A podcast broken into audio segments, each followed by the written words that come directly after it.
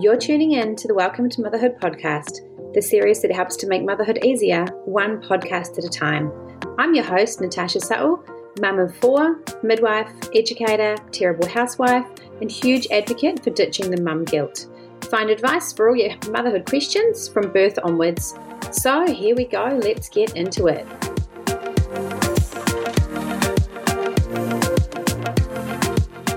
So today I am totally going off the cuff, and this isn't an episode that I was going to do for a couple more months. It was on the plan, but I have decided that it's important that I do it now because it's something that's been coming up a lot lately, and it's been something that I've been asked about a few times lately.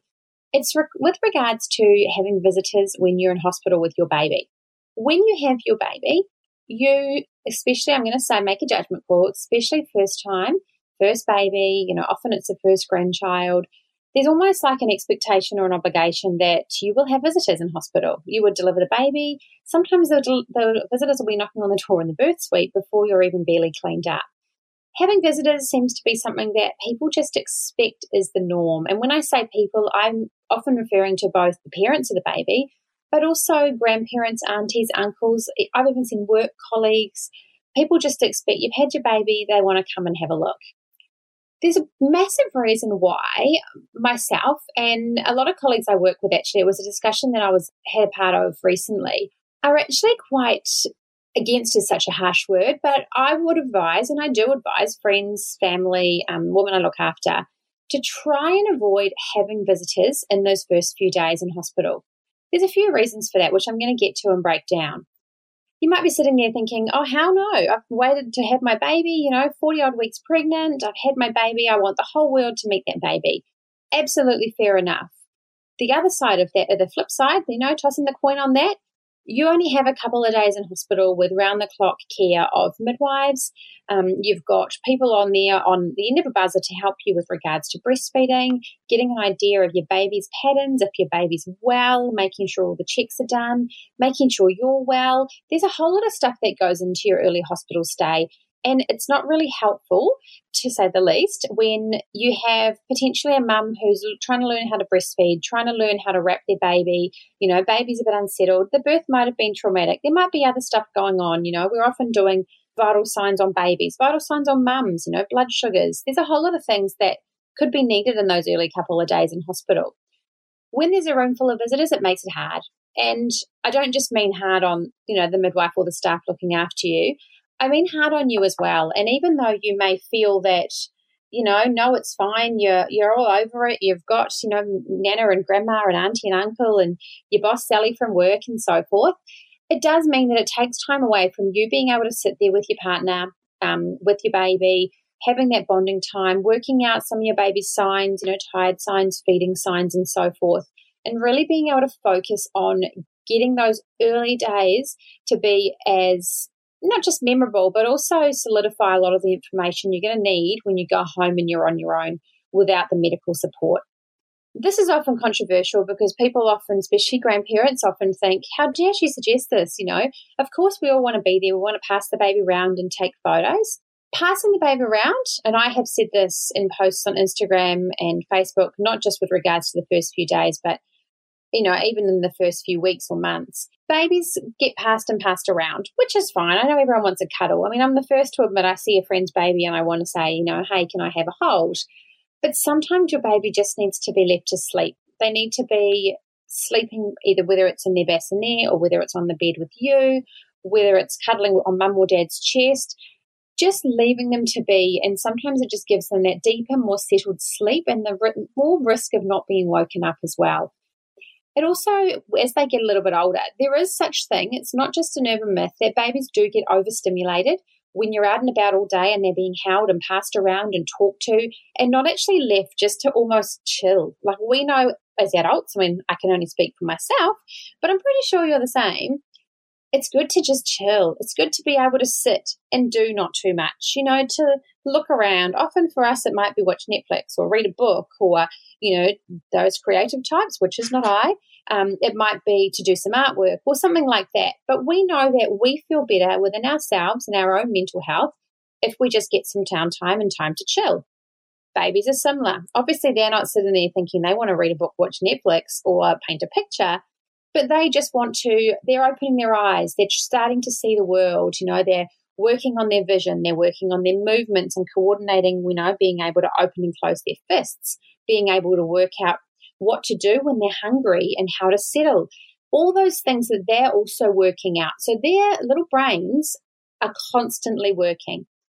Throw in an outing three days in a row with 17 cuddles and people and coffee dates and traveling around the place you can sometimes find your baby's really unsettled at the end of it, and it makes it much harder for you when you get home to unwind your baby.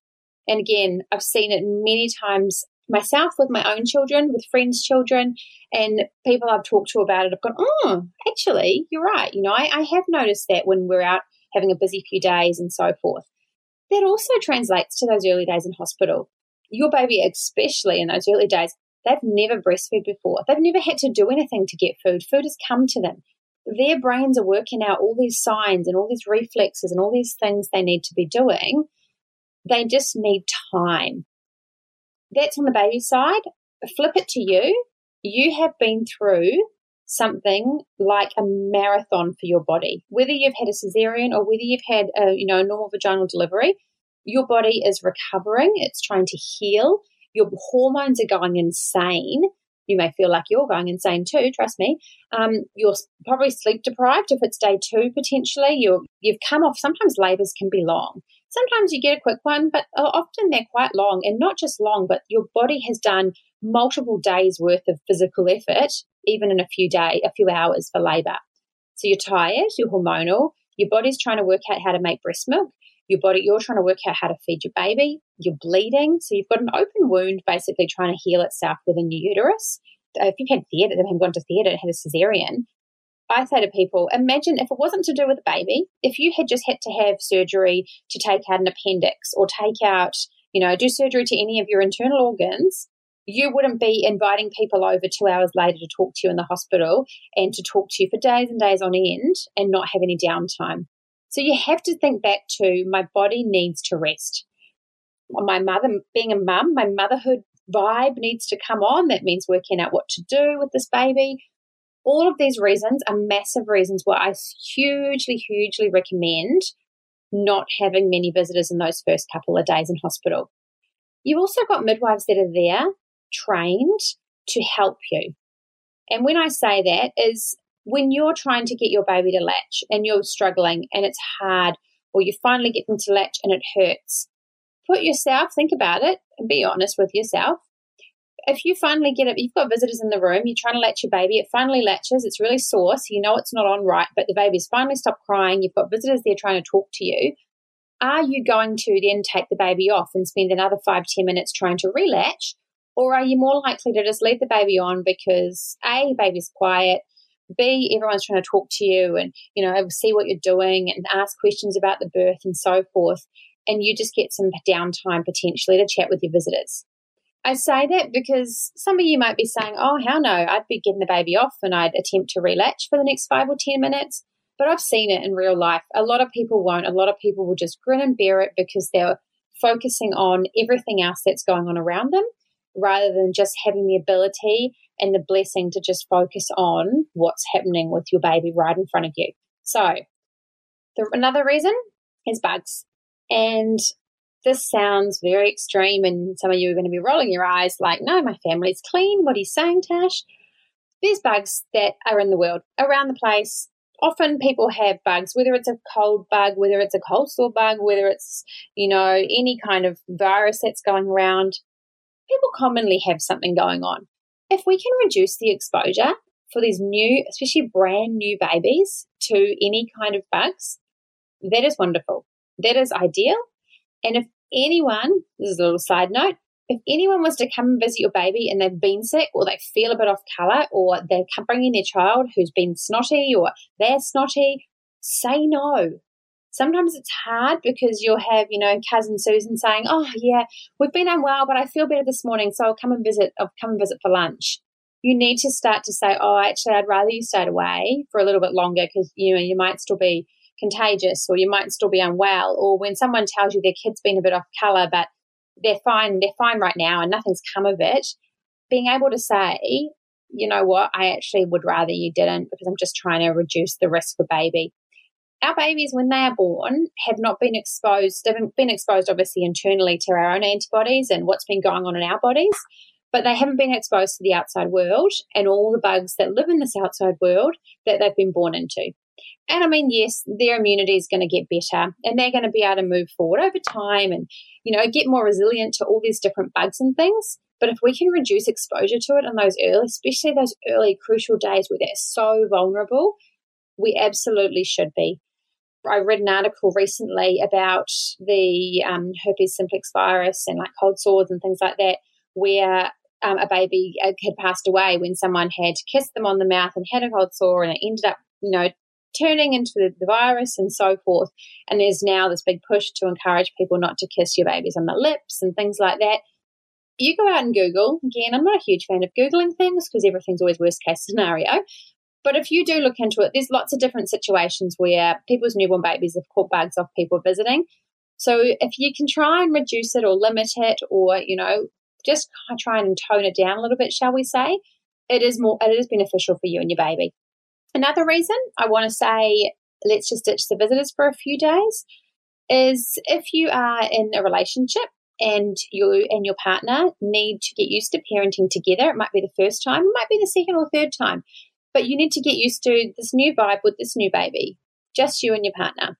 And this goes for people who, again, it might not be your first baby, you might have other children. So then it becomes getting used to the vibe of having, you know, now having three children or now having two children and you and your partner getting into that role together because that's hugely important. And those early days often get so flooded with stuff and people and catch ups and visitors that you don't get time to actually work out what it feels like just the two of you and the baby, or what it feels like just the two of you and your now two children. And just actually being able to spend that quality time together, those days you never get back. I mean, obviously, no day you ever get back, and kids grow super fast like crazy. But it is important to just kind of take back the time. So, I mean, you are going to be listening to this. Some of you are going to be thinking, uh, maybe not. I'm happy to have my whole team from work come and visit me when I'm still in the birth suite. And others will be go, oh, maybe that's a good idea. Or some of you will be like, I would do this, done this before. I have no intention of having visitors in the first few days anyway. So you're all going to be at different stages. I just thought it was really important to come on here and just to give you a bit of information with regards to my thoughts on the idea because I know it's something that people struggle with. And like I said, I've been getting questions about it lately. I've been getting into conversations about it lately. And it is something that I do think that everyone just needs to kind of take a step back and see how they want those first couple of days with their baby to look. Um, again, my biggest reason for it is you can't get that time back of having round the clock medical care. At the, at the buzzer, push the buzzer, you'll have someone come help you breastfeeding, you know, help you with any questions you have about baby. Pediatrician doctors checking over baby if you've got any concerns. You have the help there, and it's far easier to access that help and have that full focus on what's going on and you know having your midwife sit there and help with your breastfeeding when you don't have other people around talking to you and you don't have the pressure yourself too as to looking like you've got it all together. Heck, you're probably going to cry. Whether it's day one, two, or three, and you're still in hospital, you're probably going to cry. You're probably going to feel overwhelmed, especially after that first, you know, day of the calm baby. If you've listened to my previous episodes, you would have heard me talk about, you know, the second lot of 24 hours, you know, 24 to 48 hours, and how everything can go very pear shaped as far as your baby really demanding food and cluster feeding and being really unsettled. Again, all normal, just trying to bring your milk in. It's all a part of what's supposed to happen. But that's hard if you're surrounded by people because often you're judging yourself as a mum. Again, another topic I'm hugely um, conversational on at the moment is the judgment we place on ourselves. You're going to put it on yourself a heck of a lot in those that first few days and you're going to be in hospital and you're going to be beating yourself up and all of those things are going to happen. Your hormones are going to be smashing you around because they're up and down and you're sleep deprived. And they do say sleep deprivation is like a form of torture um, that we do to ourselves when we have our babies. But it's definitely a time for you to be able to sit back. And if you want to cry and if you want to have a midwife in the room helping you breastfeed, hands on, you know, helping shape the breast and, you know, work with you and really have that time, and you might be sitting there crying. And that's okay because that's what we're here for. We want to talk you through that. We want to help you through that. It's a lot easier to do that and have that time for yourself and your baby and your partner if you don't have a room full of people all the time. For those of you who are like, yep, cool, I'm going to roll with that. People can visit once we get home. Awesome. That's a great idea. For those of you who don't feel comfortable going to that extreme and maybe want to limit how you do it, also awesome. Think of a time frame. You know, if you've got people that want to come visit, you've got grandparents and aunties and uncles and sisters and cousins and so forth. Narrow it down to a time frame. Just say, awesome. I just, I'd rather people have only visited between you know, three and five today because I've got, you know, I just want to get settled with baby. Be honest, tell people. People should respect that and follow along with it. So if that's the way you want it to go, I just suggest you do it in preparation. Sometimes before you have the baby, it's good to have those conversations with people that, hey, I actually don't want any visitors. That's what I did with my first baby. And I think even my second baby, to be honest. I actually said, look, I actually don't want any visitors in hospital. So grandparents visited um, like immediately after birth. And then after that, the first couple of days in hospital, I think it was just, I was there for two days. I think maybe my mum visited once. And then it was everyone else waited till I got home on day two or three. So, and I made that clear from the start that I didn't want visitors coming into the hospital. And it made it easy because everyone knew that was my plan. So, if you're pregnant at the moment listening to this, just have a think about how you want to um, roll with it, what feels comfortable for you to make the most and get the most benefit out of those early days. And if it is, like I said, the option of just maybe limiting the time instead and making some set times, absolutely. Just say to people that's when you want visitors. And also explain to your partner what you want done. Because your partner will often be the one fielding the calls, fielding the text messages and so forth. When can I see the baby? It might, you know, it might be his family, it might be his friends might be his work colleagues, you know, all of those things. You just need to have those open conversations. So it's not a surprise on the day when you've got 17 people coming in as soon as visiting hours starts in the hospital. So I just want you to be mindful about having these conversations, having a think about it yourself, having a discussion with your partner, and then setting those expectations as to what you feel comfortable with. But I do think those valuable, valuable first couple of days, you will be set up better. And I have seen it with hundreds and hundreds of women that I've looked after, I honestly, honestly believe you will have a better setup to start your motherhood if you reduce those visitors or scrap them all down to one or two completely, but at least reduce the visitors coming to see you when you are in those hospital or at home in those first few days. I highly recommend it. So I'd love to hear from anyone who's done that. Um, if you totally disagree and think, you know, 50 visitors on day one, two, and three worked for you better, awesome. I mean, I'm glad that worked. I'm just giving advice based on what I know has worked for myself and also what I've seen out in practice and what I do recommend. So, again, start the conversation, have the thoughts yourself, set the expectation, and just to ensure that you get the most out of your early days with your baby, because it's that foundation and setup from then on. Thanks for tuning in to this episode of the Welcome to Motherhood podcast. Be sure to subscribe to be alerted when each new episode hits the airwaves. I hope you enjoyed it and can walk away with a few key take home messages to help you make your motherhood journey that little bit easier. See you next time.